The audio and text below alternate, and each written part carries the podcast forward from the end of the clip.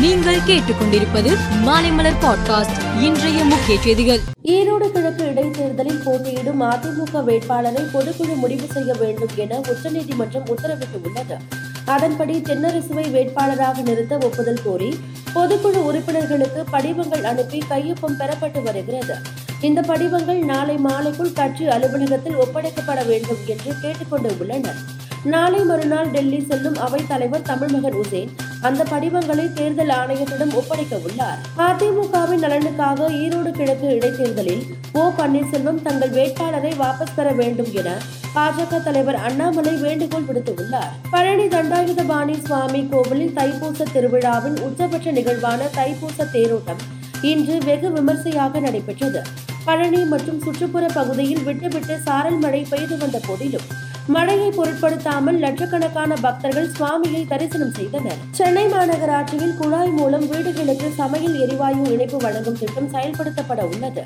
தொடர் ஆலோசனைகளுக்கு பிறகு இந்த திட்டத்திற்கு சென்னை மாநகராட்சி அனுமதி வழங்கியுள்ளது. உலகின் மிக முக்கியமான இருபத்தி இரண்டு நாடுகளின் தலைவர்கள் குறித்து அந்த நாடுகளின் மக்களிடம் கருத்து கணிப்பு நடத்தி தரவரிசை பட்டியலை மார்னிங் கன்சல்ட் நிறுவனம் வெளியிட்டு உள்ளது.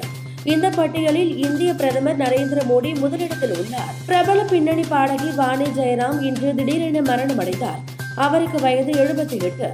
சென்னையில் உள்ள அவரது வீட்டில் தவறி விழுந்து உயிரிழந்ததாக கூறப்படுகிறது. எனினும் சந்தேக மரணம் என்ற அடிப்படையில் போலீசார் வழக்கு பதிவு செய்து விசாரணை நடத்தி வருகின்றனர். அமெரிக்க வான்பரப்புக்குள் பறந்தது உளவு பலூன் அல்ல என்றும் அது வானிலை ஆராய்ச்சிக்காக பறக்கவிடப்பட்ட ஆகாய கப்பல் என்றும் சீனா விளக்கம் அளித்துள்ளது. அது அமெரிக்க வான்பரப்புக்குள் தவறுதலாக நுழைந்ததற்காக சீனா வருத்தம் தெரிவித்தது. இந்நிலையில் லத்தீன் அமெரிக்கா பகுதியில் மேலும் ஒரு சீன உளவு பலூன் பறந்து வருவதாக பென்டகன் கூறியிருக்கிறது. இதனை அதிகாரிகள் ஆய்வு செய்து வருகிறார்கள்.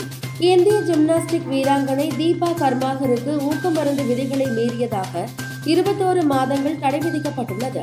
இதனை சர்வதேச ஊக்கமருந்து தடுப்பு முகமை உறுதி செய்துள்ளது.